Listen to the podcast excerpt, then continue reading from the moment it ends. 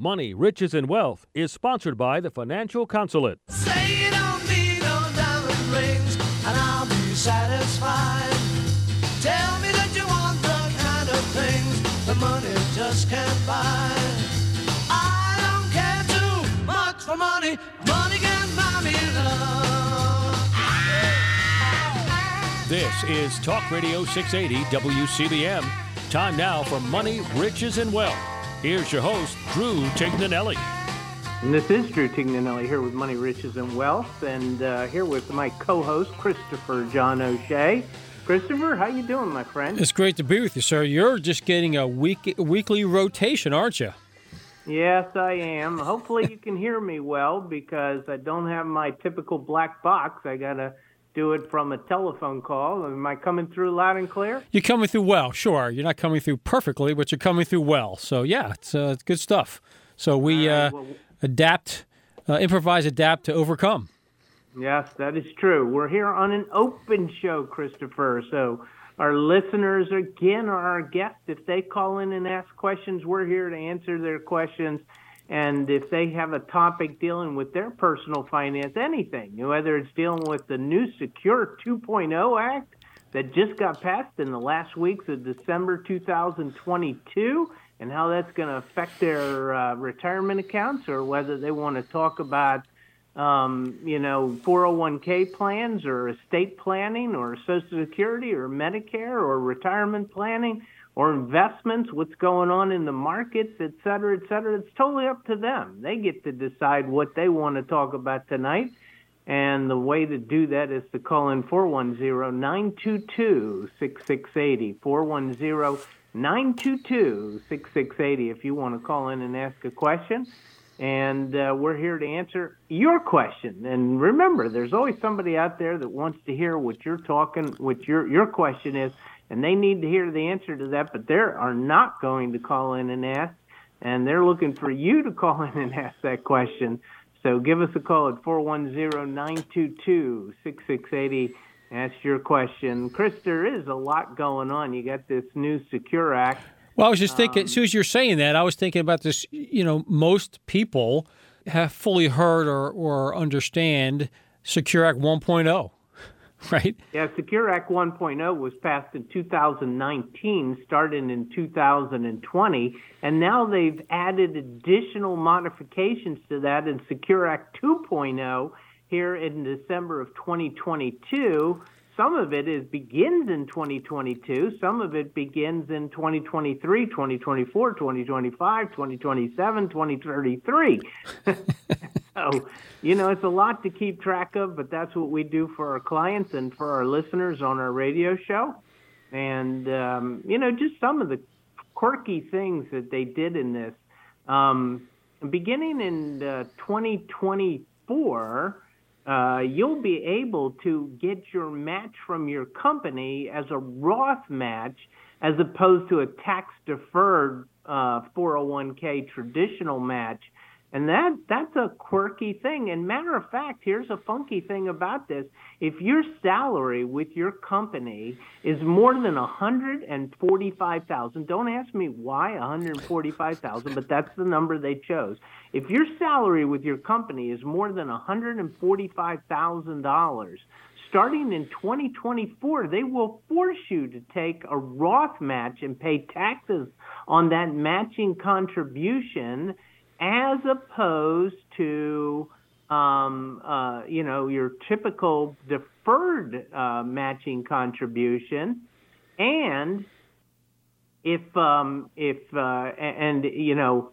Uh, you know, if you if you want to do the catch-up contributions, if you want to do the catch-up contributions, they're going to make you do your catch-up contributions also as uh, Roth co- catch-up contributions, not as as traditional contributions. It's it's a whole game changer on a lot of things. More of this socioeconomic uh, warfare going on. You know, your income's over this, you got to do this, and if it's not, et cetera, et cetera. So it's an amazing, amazing amount of complexity they're adding to the tax code, Chris. All of it to a lot of it to generate taxes now. Yeah. Oh, yeah. A lot of it is is to force people to pay taxes now, but actually it'll backfire them in the long run, Chris, because Roths are, are the more powerful of the two. And you know, and I guess what they're thinking is someday in the future Yep. they'll just Yep. stop allowing Roths to be tax free. Right. Exactly right. They're gonna, yeah, they're gonna. that's the bait and switch. Uh, you know, from a cynic standpoint, or in some cases, just forced. They're forced to do it because they need tax revenue from somewhere to fund everything that they're spending, but to eventually, yeah, say you can't put anything more into Roth. Yeah, I, I don't, you know, not sure exactly where they're headed. Or it's just going to be taxed, but- like Social Security. You keep you don't index the Social Security level that which you start to tax it, so eventually everybody's into the taxable portion of uh, Social That, Security. that's an amazing point that you're making right there, and a lot of people don't even know that there's a frog frog sitting in the pot, and they turned the heat up on you since 1982, and you've been getting boiled, and they, you don't even realize what the politicians did to you. But we'll talk more about that, Chris, when we come back. We're on an open show tonight. Nobody's on the line, right, Chris? Nobody's on the line yet. Nope. So Nobody's on the line yet. 410-922-6680. If you want to be the first on the line, we're always through one quarter of the show, so now's the time to call in 410-922-6680. We'll be right back. More money, riches, and wealth. This is Drew Tignanelli, and I have a question for you. Is your financial advisor a doctor of personal financial advice? Do you get strategies to reduce taxation, Social Security, Medicare advice, sophisticated retirement planning, investment allocation strategies, estate planning, or help with any issue of money? It is time you do a financial physical with me and my team at the consulate and experience the difference. You hear the depth of knowledge we have about personal finance, so do a financial physical and you'll experience what we believe an advisor should do for you. They should be independent, experienced, credentialed, fee only, comprehensive fiduciaries. They should be a doctor of personal finance and not salespeople selling you products. Set up an introductory meeting by calling 410 823 SAVE, 410 823 SAVE, or go online, financialphysical.com.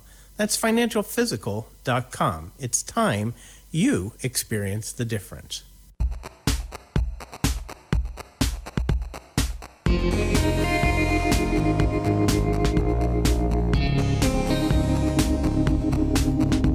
Now back to more of Money, Riches, and Wealth on Talk Radio 680 WCBM. We're back with Money, Riches, and Wealth. We're here with uh, Christopher John O'Shea. We're on an open show. You're the guest. You get to decide the conversation tonight. 410-922-6680 if you want to call in 410-922-6680 but i think chris you told me you had a couple people online yeah, we've we got uh, three right now, and the first one up is Brad. So, How uh, can help you? Brad, hi, welcome to the show. Hi, thanks for taking my question. Um, I had a question about my taxes, my Maryland state taxes from about two years ago. I made a mistake, and I'm wondering if you can tell me how to solve it. Is I think I'm going about it the right way, but the state is fighting me on it. go ahead um, tell me what happened Yeah, so what had happened was when I filled out my state tax, I inadvertently used my uh, federal income salary, but it was the adjusted number, you know, like after I took deductions and stuff. And it was just, you know, a mistake. So the state wrote me and said the taxes I turned in were wrong because my real salary was, uh, I don't have it in front of me, but let's say it was $20,000 more than I put on the form. So then they assessed a tax that was basically straight up on that twenty thousand dollars, which you know was a big number. And I thought that can't be right. It seems to me I should fill out like an amended form, you know, an amended tax return, and send it back in and and pay you know that amount. Am I thinking that correctly? Well, yes. I mean, you know, amended tax return. But really, if you filed a regular Maryland tax return, took all your deductions accordingly, and you just had another twenty thousand dollars of income, it should be relatively. Now, I shouldn't. I shouldn't say that, but it typically will be relatively straightforward. It's just twenty thousand more income.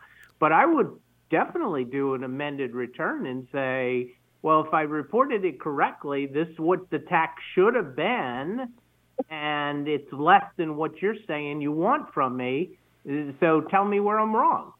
Right. Okay. Yeah, that's exactly what I did. And then the first, uh, this is the third time I've contacted them, and now they they've actually set up an appointment um, for later in the week. Um, the first time they didn't even look at what I sent in; they just sent me the same letter saying I owed money, and then Well, here's here's the problem you probably had. You probably actually tried to file an amended return, but once they start questioning you, you can't file a technically file an amended return. You have to submit your amended return as part of your response to their notification. If you did that, you did it correctly. If you tried to file an amended return, then that's where your problem's probably coming in. Well, I actually did both because when I sent it to the letter or the person, like I said, they just wrote back and said, "Sorry, you know, you need to send in this much." So then I sent the a, a copy of the amended return to the actual controller's office, and now just this week I got a letter saying, you know, please call us. But I just wanted yeah, to make sure. and I think when my- you call them, I think when you call them, you'll be able to rectify it. Like I say, that's a good that's a good development that they actually want to talk to you.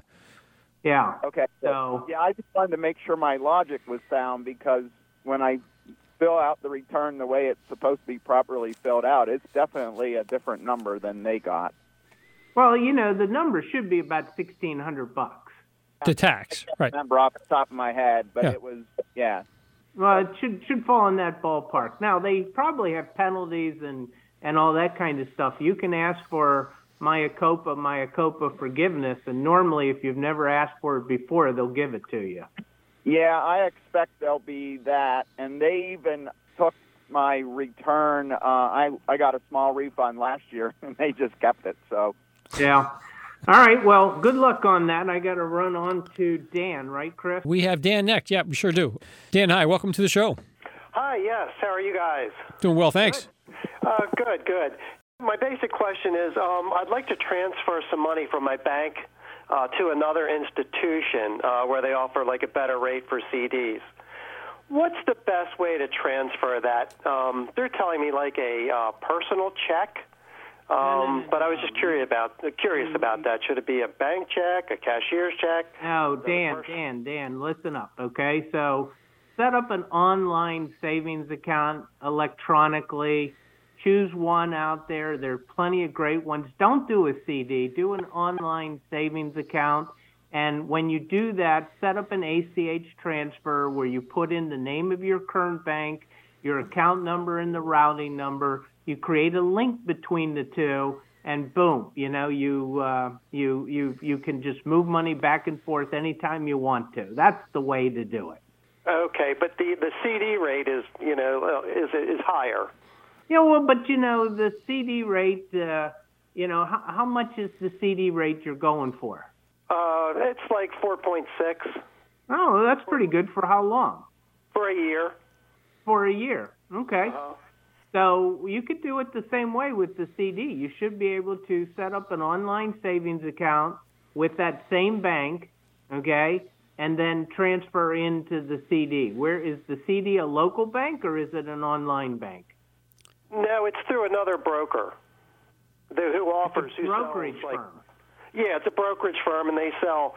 They take you know they might have three or four different banks that they use. Brokerage and, you know, CDs, they're sure. offering good rates. Is it a fixed CD or is it based on some kind of index and so forth? It's a fixed CD, the way I understand it. So you have your money in there for a period of a year, and then you get your interest at the end of the year term. Well, the, you know, again, the same thing you can do with that brokerage is uh, are there local branches in nearby? Yes, yes, they are. Yep. Well, then you can just take a personal check to them and say, here, you know, deposit this. Once you clear the check, I'll just buy the CD with you. Okay, so a personal check then would would work. Would work. Absolutely. You're just going to have to wait three or four days until it clears before you'll be able to buy, as opposed to if you brought them over a certified check. But I wouldn't. I'd just bring them a personal check and wait the three or four days.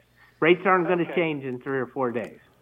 Okay, great. Yeah, that was that was my question. Thank, thank you very much. Not to mention that if it's a brokered CD, you may be able to buy the CD while the check is clearing. And Right. as long as it clears before settlement of that CD, you should be good. So, Oh, okay, fantastic. All right, buddy. Good question. Interesting. Okay, Dan, thanks for calling. Yep. Great, thank you. Yep. Take care. Okay, we've got John next up in uh, Owings Mills. Hi, John. What can we do for you?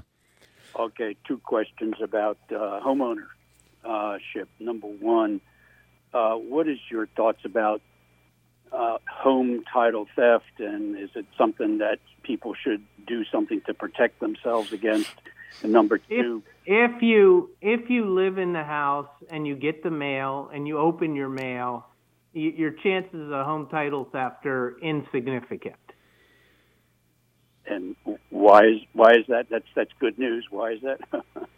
Because the way they do it, uh, John, is they uh, they go and they find a house that's vacant for a period of time.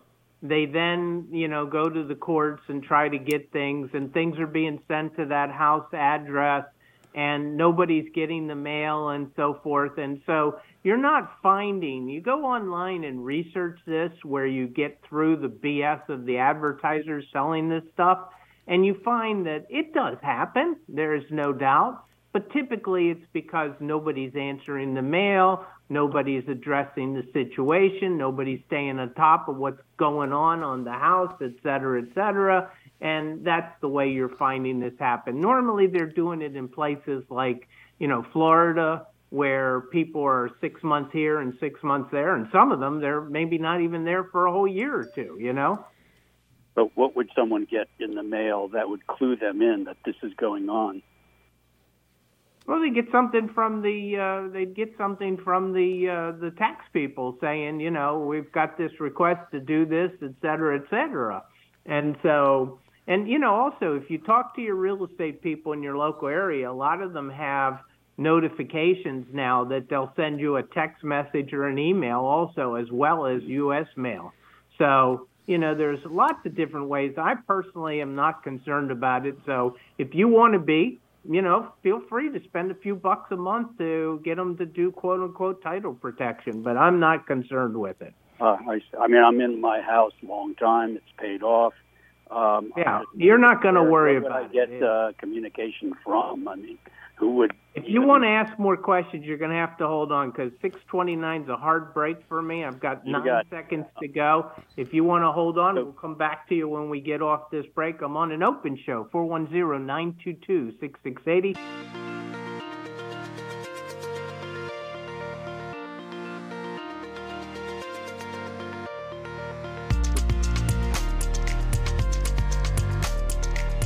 back to more of Money, Riches, and Wealth on Talk Radio 680 WCBM. We're back, Money, Riches, and Wealth, and we're here on an open show. If you want to call in, 410-922-6680 is the way to do that. This is Drew Tignanelli here with Christopher O'Shea. And uh, Chris, who do we have online? Anybody? Yeah, we've got John and Tom, and John's been holding on longer. Thanks for holding on, John. We're going to put him on right now. Welcome to the show, John. Yeah, so uh, just a, a continuation. So you mentioned if I'm checking Oh, the mail, sure, right. I'm sorry. I'm checking the mail regularly, uh, which is a great tip. Then I should be okay. You know, the house is not abandoned, obviously. Yeah. Now, so from whom should I be looking out for possibly something in the mail that's indicating that someone's fiddling around with the title? You know, what would I be looking out for? You'd be looking for a message from Baltimore County Real Estate Division that says, you know, we got your request to da da da da da, you know, and so forth. That's really what you're going to see. But there's very little chance, in my opinion, you're going to see anything like that if your house is being lived in and you're picking up the mail every day. Gotcha. So if you're if you're gone for several months and somebody cruising around, kind of Yeah. If you're if you're a snowbird and you're going to Florida for five or six months or three or four months or something like that, you know, you know, then you might want to have somebody make sure they get your mail every day and things of that sort, you know. But you can also talk to the Baltimore Real Estate Division and just question them. Hey guys, do you have a text notification? Do you have an email notification?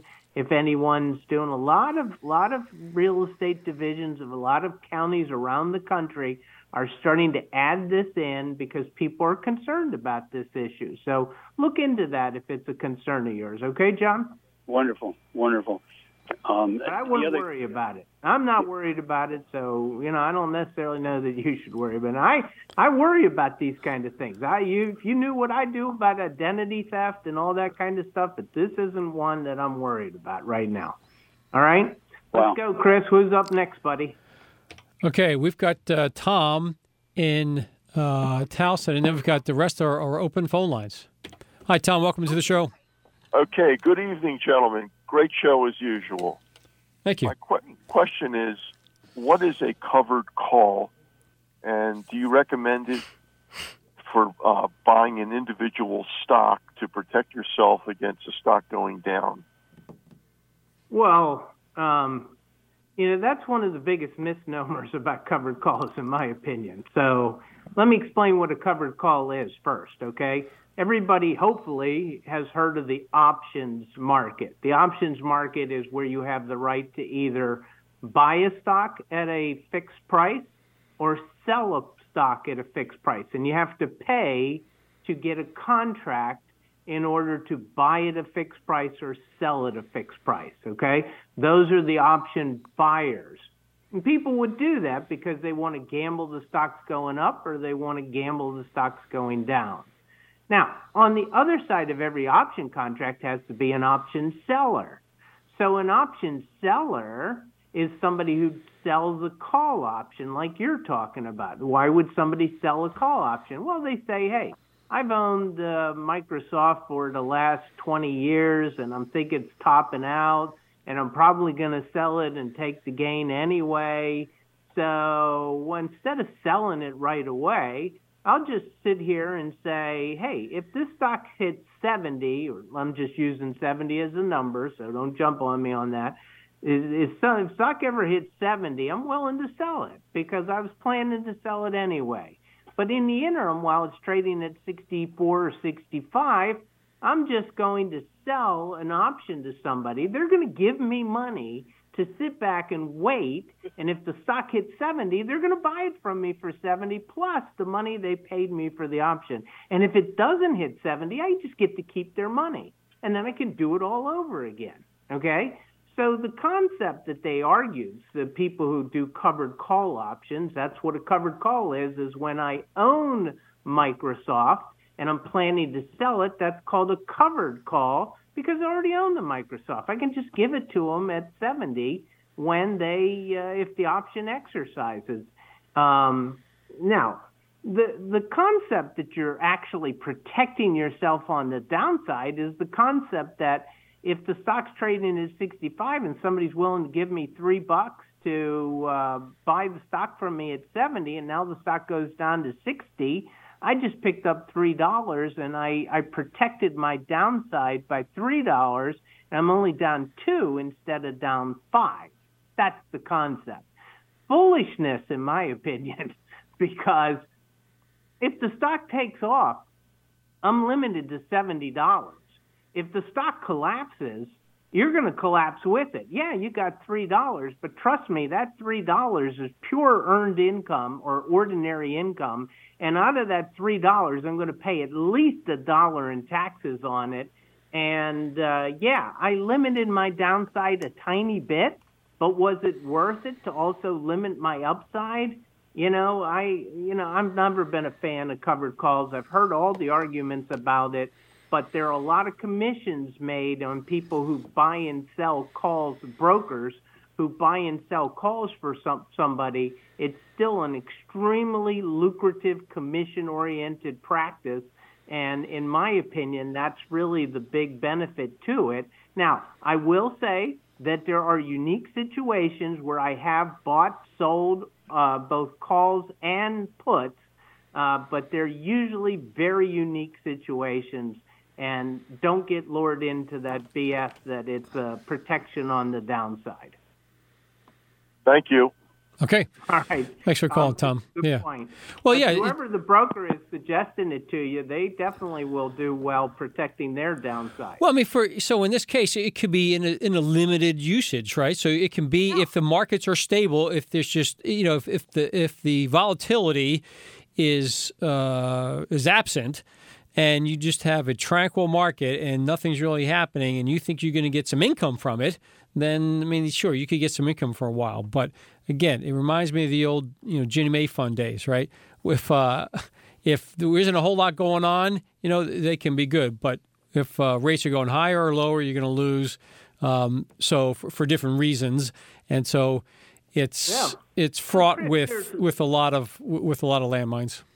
There's a lot of people out there spreading a lot of uh, garbage about a lot of different strategies. There are no great strategies that you can just easily avoid X, Y, or Z and sit back and enjoy yourself.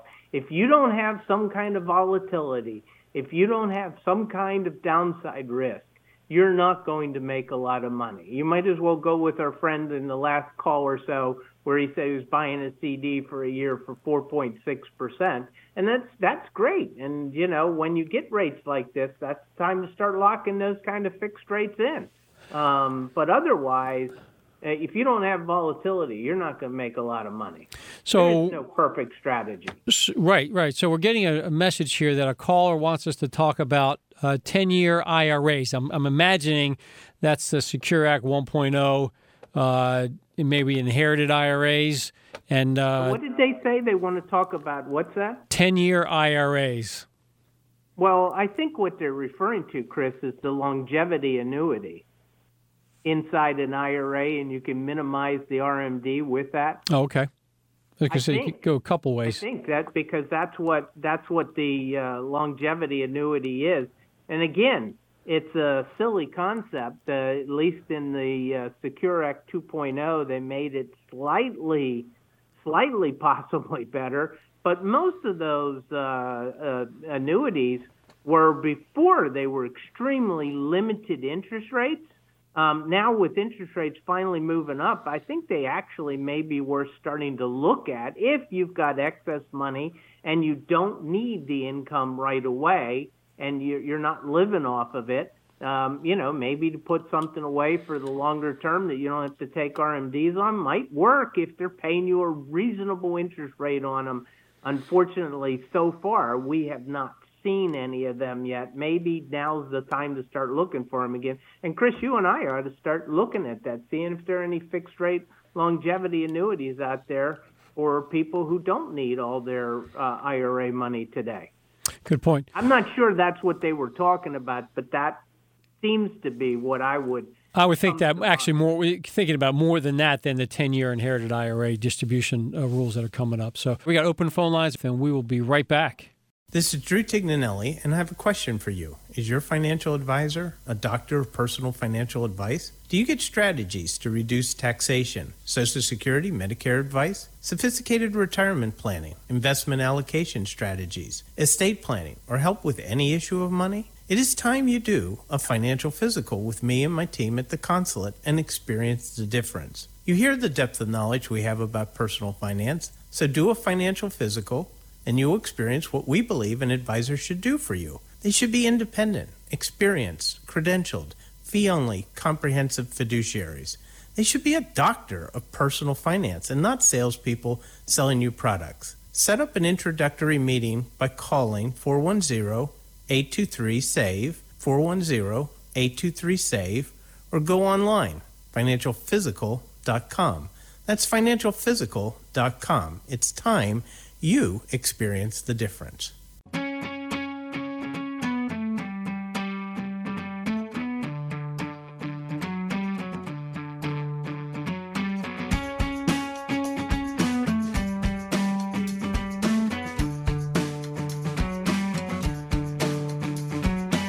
Now back to more of Money, Riches, and Wealth on Talk Radio 680 WCBM. Yes, this is Drew Tignanelli here on Money, Riches, and Wealth. We're just sitting here playing our sitar because uh, we uh, don't have any callers online. and uh, we're on an open show. We're on the last quarter hour. We've got about 10 minutes. We could probably do at least two or three callers. 410 922 6680 if you want to call in and ask a question. 410 922 6680 is the way to call in and ask the question. We'll stop playing the sitar. Well, it sounds like we did stop playing the sitar. And uh, be ready to answer your questions. yeah, well, we, sure, sure. And in the meantime, we could talk about the other possibility of that question about 10 year IRAs, and that's the Secure Act uh, 1.0 that and the IRS's delayed clarification on what has to happen with distributions from inherited IRAs. Yeah, so, you know, basically, your other possible question you could be asking is that if you left your IRA to a non spouse family member, that they force you to liquidate it in 10 years. Now, it gets a little complicated because it sounds like the way that the original law was written, everybody interpreted it is that no matter when you uh, when you uh, inherit the money, no matter who how you inherit it, you had 10 full years and you could take it all out on the last day or you could take it out as you pleased over 10 years. But now they've come back and say, "Oh, wait a minute. If the decedent died after their required beginning date. Required beginning date is always April 1st of the year after they hit their required minimum age, which is 72 or now 73. So it's April 1st after you either turn 72, if that was your required minimum date, or April 1st in the year after you turn 73. If that person died after that April 1st date, then you have to now take required minimum distributions for nine solid years based on the old life expectancy rules, and then at the end of 10 years, take still take the remainder out. It's just making it more complicated. Everybody told them don't make it this complicated, but they didn't listen, and the 2.0 uh, affirmed this final decision. So, anyway, Chris, you have a caller online? We do. We've got a couple. So uh, that should take us to the end of the show. We've got John first up. Hi, John. Welcome to the show. Hey, I'm 66 in three months, and my full retirement age is 66 in four months. I have about 1.2 in the bank and in my retirement account. Everything I've got is paid for, and I'm trying to think of a reason why I should wait to take my retirement, you know, my Social Security. I plan on working till around 70. I don't need the money, but if I don't take it, it'll I have to live to what uh, 80 years old is about $900 difference. So I'll leave about 120,000 on the table if I wait, you know, and take it later. Well, let me let me let me clarify what you said. First off, are you single or married? Married. You're married.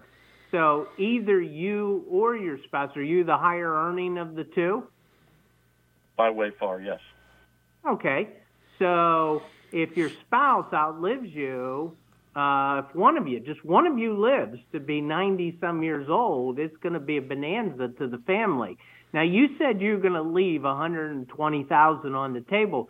Keep in mind that when you take that Social Security at 66, 67, 68, 69, and you're making more than $40,000 a year, 85% of that Social Security becomes taxable. And if that your income tax bracket is 22 or 24 percent, you're going to lose uh, almost a quarter of what you're getting in. So instead of 120,000, you're really only talking about 90,000 after taxes under the best case scenario. Whereas if you let that grow 8% a year, it grows tax free, and then you start paying taxes when you're 70 years of age on whatever that increased amount is. And that to me is far better than taking it early and just paying taxes on it. Especially if you're a high income earner, it's even worse. Unless they're extenuating circumstances of health of either or both spouses. Well, it would have to be both spouses, Yep. Chris, because he's Sure. the higher earner of Right. the two. Yeah, that's why I threw in there the both. Right. Whereas the Well, my wife, uh, my wife's a type one diabetic, Okay. so. Um, well, my mother's been that- type 1 diabetic since uh, 1970 something, and she's 94 years old, you know? Yeah. Doing quite well. Okay. So, I understand your wife should be taking her Social Security as soon as possible, but your Social Security is going to keep going if one of you two is alive, and especially since you don't need it, why would you want to pay taxes on it? That's my opinion, but you know, look, it's not going to be a critical mistake if you decide to take it. So be blessed either way, my friend. Yeah, I was thinking of that. I would need. I would actually use it more now between now and the time I'm 80 because once I reach 80, there's a lot of things I won't do Right. that I can physically do now. I know, disagree. I'm I'm amazed at how healthy my clients are today in their 80s. It's unbelievable.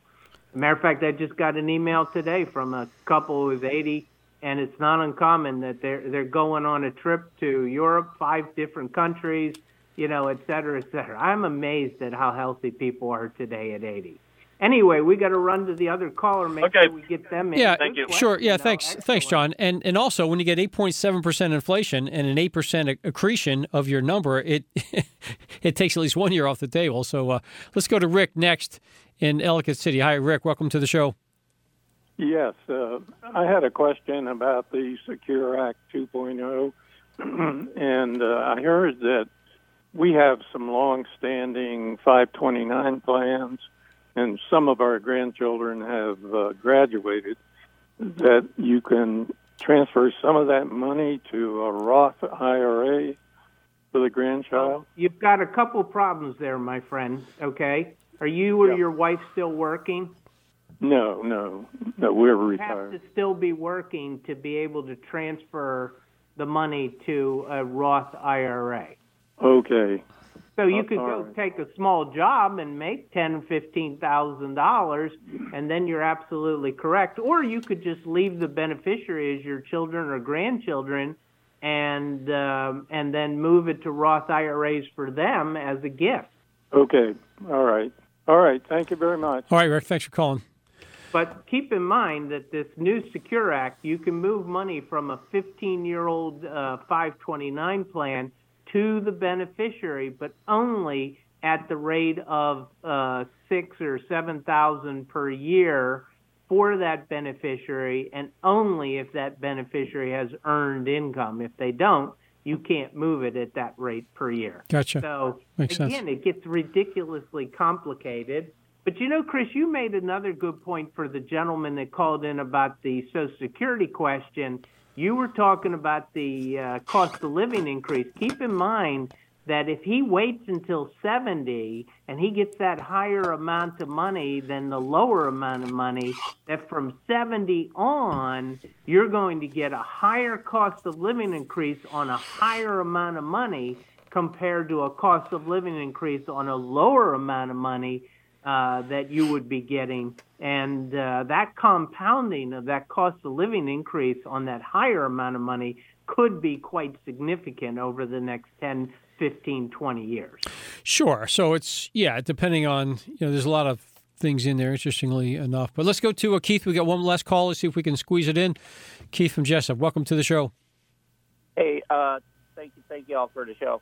Um, I received some inher- inheritance money um, last uh, October that we finally settled over a year and a half of probate, right?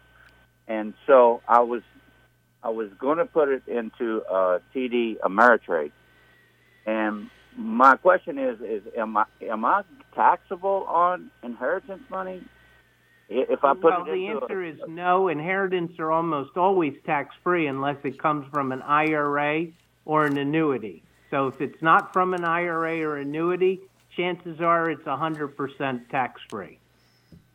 Okay, so I can I can because um, um, I was concerned about how, how to handle this, and and I and I, and I didn't. I was I, I was uh, concerned that the IRS could like. No, no, no, no. You don't have any concerns unless the money is inherited from an IRA or an annuity. All right? It's from a a, a, a trustee account. Well, now that's a little different. That's not probate. That's different. And you're going to have to ask the trustees as to whether any of it's going to be taxable to you or not. All right? Okay. Because I wouldn't be able to answer that. They're the only ones that'll know the answers to that. Okay, I, I, I see right. what you're saying. Yeah. All right, Keith. Anyway, that's a complicated question because it depends on what kind of trust it is, too, Chris. But anyway, we're out of time, Chris. Good to be with you. This is Drew Tignanelli saying God bless. Love, show them the way you feel. Things are gonna